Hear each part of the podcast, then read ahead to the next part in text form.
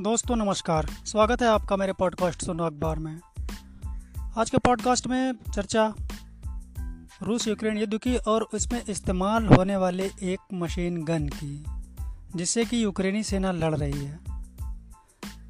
बात दरअसल ये है कि 112 साल पुरानी मशीन गन से यूक्रेन की सेना, पुतिन की सेना के छक्के छुड़ा रही है, ऐसा अखबार में खबर है। रूसी सेना के हमले से यूक्रेन की सेना अपने देश की रक्षा के लिए कई तरह के हथियारों की मदद से लड़ रही है। इनमें से एक हथियार करीब 112 साल पुरानी ऐसी मशीन गन है, जिसका संबंध 20वीं सदी के रूसी शासक जार से है।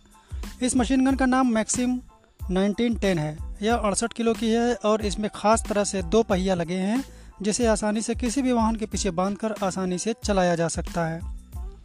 यूक्रेन में यह मशीन गन विशेष अनुरोध पर ही सेना की कुछ टुकड़ियों को दी जाती है इसे 1910 में जार की सेना में शामिल किया गया था।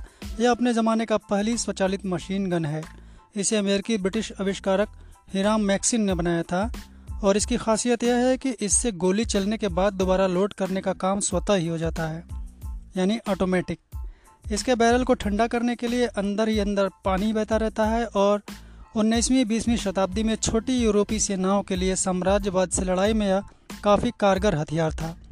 2012 में किए गए ऑडिट में यह सामने आया है कि यूक्रेन की सेना के पास पैंतीस हज़ार M nineteen ten machine gun हैं। इनका निर्माण 1920 से 1950 के बीच किया गया। रूसी सेना के खिलाफ यूक्रेन की सेना के लिए यह कार्बन, कारगर साबित हो रही है। इससे सटीक निशाना लगता है। यूक्रेन सेना के एक जवान ने कहा, इससे दुश्मन को एक किलोमीटर दूर से ही मार सकते हैं। हम इसको किसी भी आधुनिक हथियार से बदलना नहीं चाहते हैं।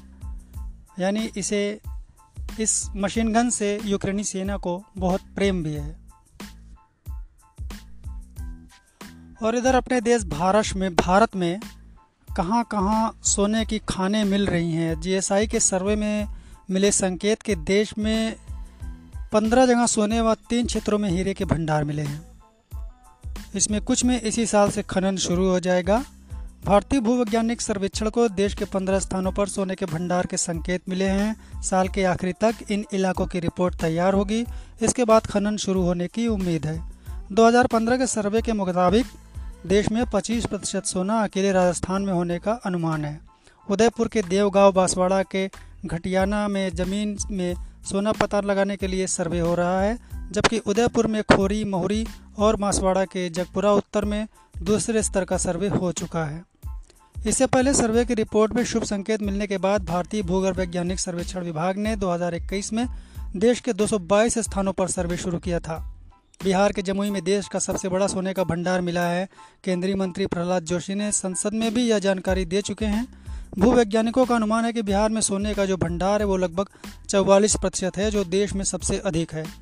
इसके बाद राजस्थान में 25 प्रतिशत सोने का भंडार है। सोने के लिए छत्तीसगढ़, मध्य प्रदेश, ओडिशा, जम्मू कश्मीर, आंध्र प्रदेश, कर्नाटक, लक्षद्वीप, राजस्थान में सर्वे हो रहा है। तो वाकई में देश सोने की चिड़िया है। दोस्तों, आज के इस एपिसोड में इतना ही। अगले एपिसोड में फिर आपसे मिलता हूँ। तब तक के लिए नमस्कार।